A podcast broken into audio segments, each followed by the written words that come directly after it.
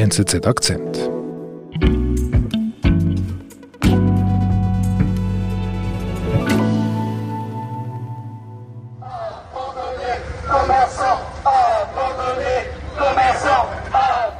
Was hören wir denn da?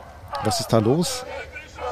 Wir sind im Quartier La Guillatière ähm, in Lyon. Mhm. Das ist die drittgrößte Stadt Frankreichs. Es ist Ende Oktober und wir hören hier eine Demonstration von wütenden Gewerbetreibenden, aber auch von Anwohnern, mhm. die ganz lautstark protestieren und Schilder in die Höhe halten, dass sie wütend sind und dass sie sich im Stich gelassen fühlen. Gegen was protestieren Sie? Sie protestieren gegen die Zustände in ihrem Quartier. Man muss sich das so vorstellen. La Guillotière ist ähm, ein sehr zentral gelegenes Quartier von Lyon. Es ist keine Banlieue in klassisch negativen Sinne, wie man das aus Frankreich so ein bisschen kennt. Mhm. Aber die Situation ist dennoch sehr angespannt. Es gibt äh, viel Kriminalität, es kommt auch tagsüber zu Gewalt und weder die Anwohner noch die Gewerbetreibenden sind bereit, diese Zustände zu akzeptieren, zumal sie ähm, schon seit Monaten darauf hinweisen, auf verschiedenen Wegen, dass sie sich nicht mehr wohlfühlen und sie möchten, dass die Politik handelt. Mhm. Und die Politik handelt sie? Zu wenig.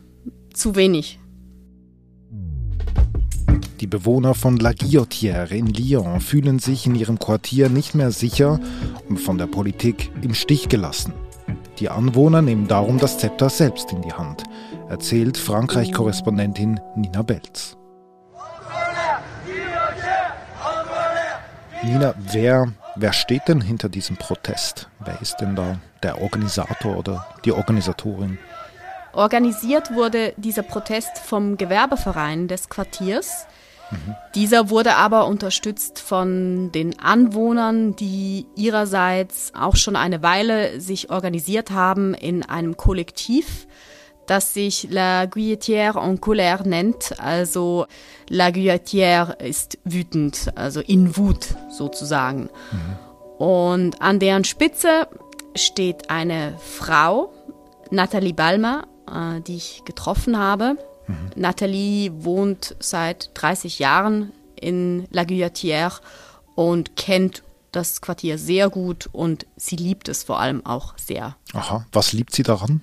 Sie nannte es Le Joyeux Bordel, also das äh, fröhliche Chaos. Mhm. Wie sie mir sagte, war das Viertel schon immer sehr multikulturell. Ähm, viele Gemeinschaften aus verschiedenen, wirklich auch Erdteilen, die da zusammenleben, aus Asien, aus Afrika, aus Nordafrika, aus Frankreich. Mhm. Und in La Guillotière es ist immer was los und ähm, genau, also sie fand das immer sehr sympathisch. Es war eine gute Koexistenz von verschiedenen Kulturen, wie sie sagte.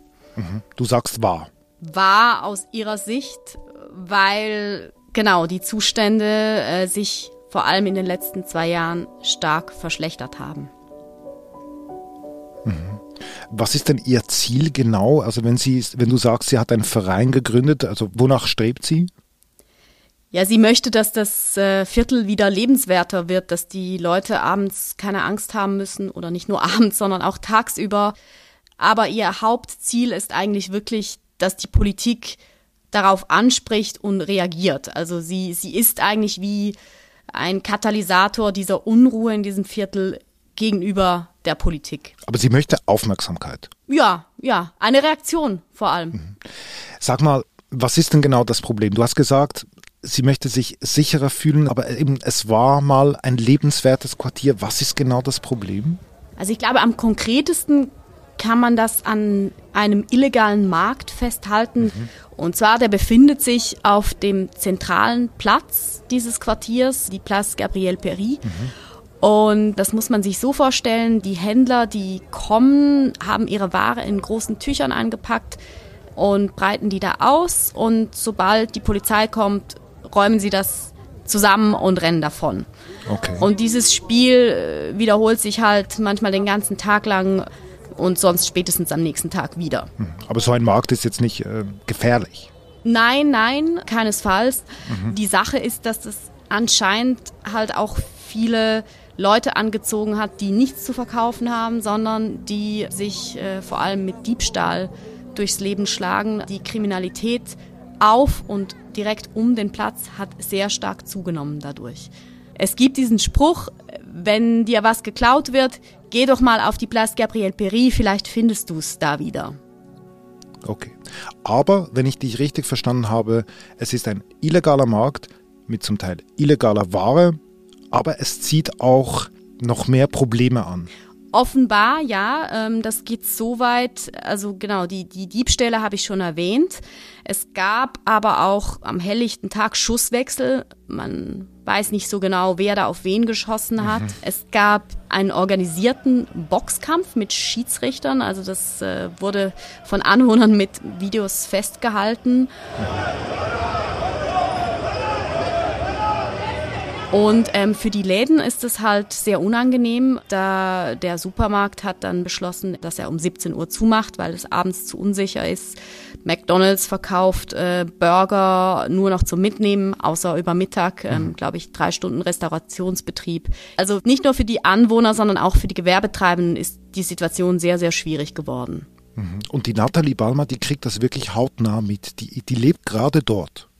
Die lebt in einer Straße, die zu diesem Platz führt. Ich glaube, es sind vielleicht 300 Meter. Also auf jeden Fall, wenn sie Metro oder Tram benutzen will, muss sie dahin. Mhm. Und man muss auch sagen, die Haupteinkaufsstraße dieses Viertels, die geht von dem Platz weg. Mhm. Und was macht sie genau? Wie das halt so ist in einem Viertel, äh, die Leute reden miteinander und ähm, haben sich natürlich auch aufgeregt über die, die, die Situation und Irgendwann haben sie, ich glaube, es ist ja ein bisschen mehr als zwei Jahre her, diesen Verein gegründet, eben La Guillatière und Colère. Und die haben inzwischen ein paar hundert Mitglieder. Mhm. Am Anfang haben sie sich ja vor allem ausgetauscht und auch Filme, Fotos und so weiter. Aber es ging dann auch relativ bald mal drum, Antworten von der Politik zu bekommen. Einerseits, es gibt äh, Stadtviertelbürgermeister in Frankreich, die haben zwar nicht viel Macht, aber das sind primäre Ansprechperson, mhm. aber dann natürlich auch den Bürgermeister von Lyon. Mhm. Und was sagt er? Hm, der sagt nichts bis wenig, sagen wir mal so. Mhm. Ähm, es ist sehr lange gegangen, bis er überhaupt mal ins Viertel kam. Er hat alle Gesprächsangebote des Vereins abgelehnt. Mhm und hat äh, stattdessen so Ateliers organisiert, in denen die Anwohner äh, sich überlegen sollten, was man machen könnte, damit das Zusammenleben im Quartier wieder angenehmer würde. Ähm, das war animiert von Mitarbeitern der Stadt. Natalie erzählte mir, es ging vor allem um mehr Fußgängerbereiche, äh, um Begrünung, alles Dinge, die zwar nett sind, aber die halt nicht das Problem lösen, das den Anwohnern unter den Nägeln brennt. Aber das heißt aus Sicht von Nathalie Balmer, der Bürgermeister nimmt sie nicht ernst. Ja, das muss man so sagen. Mhm. Und dann, was passiert dann? Es ist so, dass Nathalie mir erzählte, dass vor allem die Pandemie die Situation nochmal arg verschlimmert hat. Mhm und zwar waren da zwar die Läden zu, da störten jetzt die Zigarettenhändler vor der Tür nicht so. Genau. Aber es gab dann so Dinge, sie erzählte mir das, unten in dem Haus, in dem sie wohnt, ist zum Beispiel ein, äh, offiziell ist das ein Friseursalon.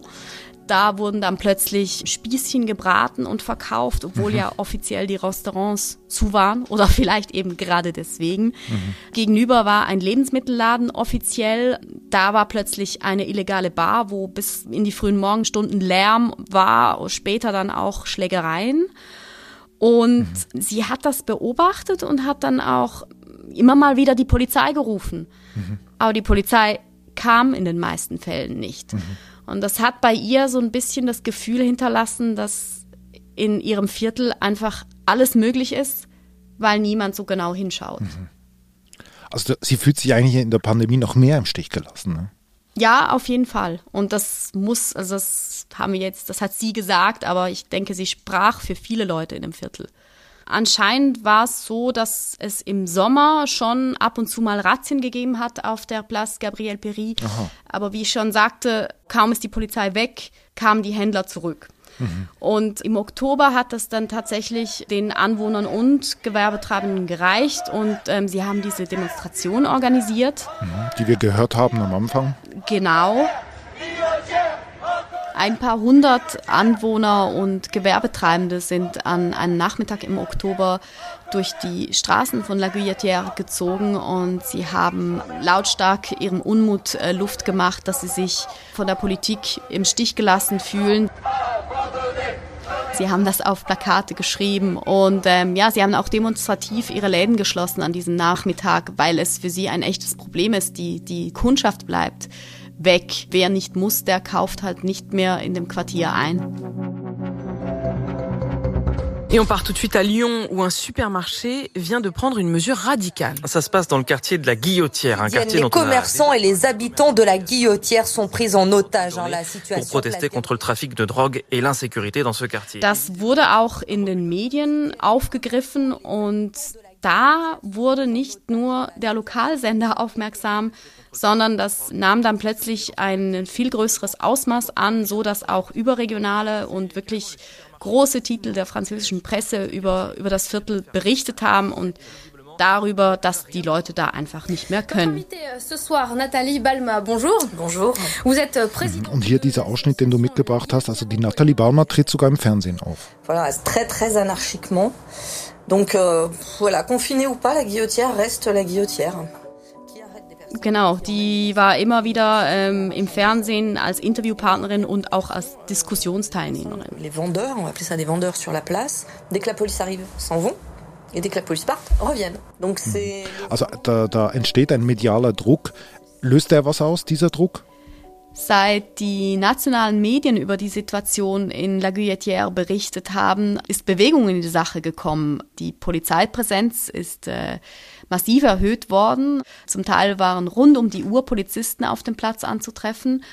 Und ähm, sogar der Bürgermeister hat sich ein bisschen bewegt. Er spricht jetzt äh, immerhin mal mit den Gewerbetreibenden des Quartiers. Aber das heißt, die Nathalie Balmer hat eigentlich vollen Erfolg. Der Druck, das hat funktioniert, ihre Strategie.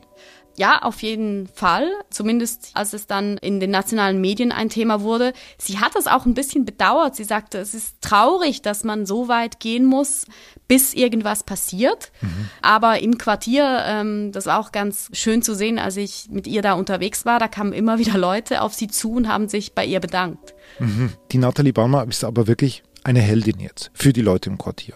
Ja, ich denke schon, dass die, die Leute ihr sehr dankbar sind, dass sie da zum Gesicht dieser Protestbewegung geworden ist.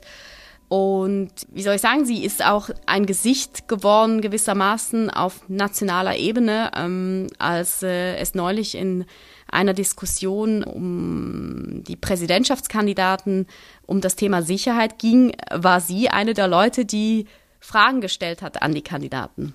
Ach so, also sie hat es wirklich quasi als eine Art Paradebeispiel ins nationale Fernsehen gebracht, quasi seht her, was in Lyon passiert ist und das ist auch ein nationales Thema. Ist denn das auch so? Ja, wenn man die Sorgenbarometer der Franzosen anschaut und dies seit Jahren, ist die Sicherheit, die persönliche Sicherheit ein Thema, das den Franzosen unter den Nägeln brennt, mhm. ist immer auf den vorderen Plätzen seit Jahren und ist auch ein wichtiges Thema mit Blick auf die kommende Präsidentschaftswahl. Mhm. Da gab es neulich im Oktober eine Umfrage, wo eine deutliche Mehrheit der Leute gesagt hat, dass die Kompetenz oder die geglaubte Kompetenz eines Kandidaten, die Sicherheit im Alltag zu verbessern, für sie ganz entscheidend ist bei ihrer mhm. Wahl.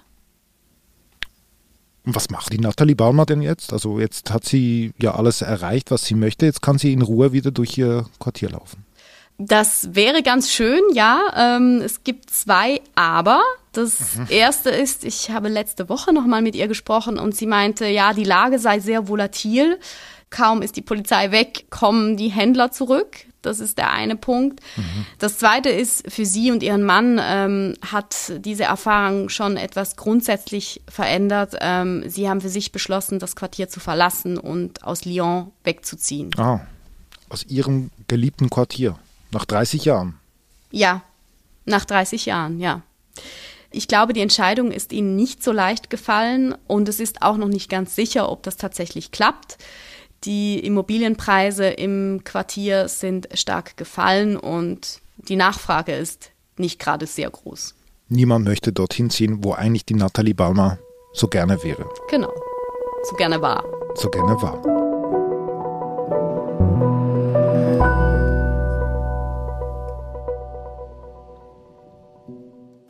Liebe Nina, vielen Dank, liebe Grüße nach Paris. Gerne.